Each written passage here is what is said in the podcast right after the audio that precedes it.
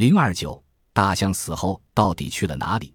自古以来就有一种传说：大象在行将死亡之时，一定要跑到自己的坟地去迎接自己的末日。可以设想，如果这种大象坟地真的存在，那里肯定会留下许多象牙。象牙可用来制作工艺品，价格昂贵，因此在野象的天国非洲，经常有人为了得到象牙，冒着风险四处寻找大象的墓地。前苏联探险家布加莱夫斯基兄弟俩曾前往非洲的肯尼亚寻觅象牙。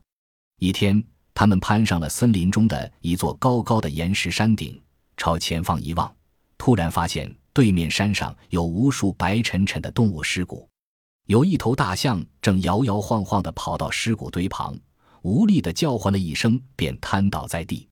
那里一定是个大象的坟地！兄弟俩惊叫起来。沿着干涸的河谷，飞快地朝大象的坟地奔去。但是在半路上，他们遇到了猛兽的袭击，又陷进了深不可测的沼泽地。好容易摆脱了困境，但是最终仍未能到达目的地。大象坟地真的存在吗？人们对此将信将疑。最近有许多学者否定大象坟地存在。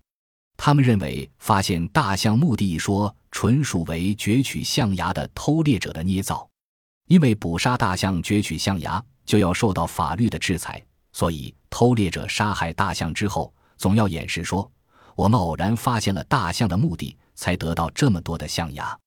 这种说法正确与否，且当别论。大象在临死之前，行动确实与往常不同，往往总要离开象群。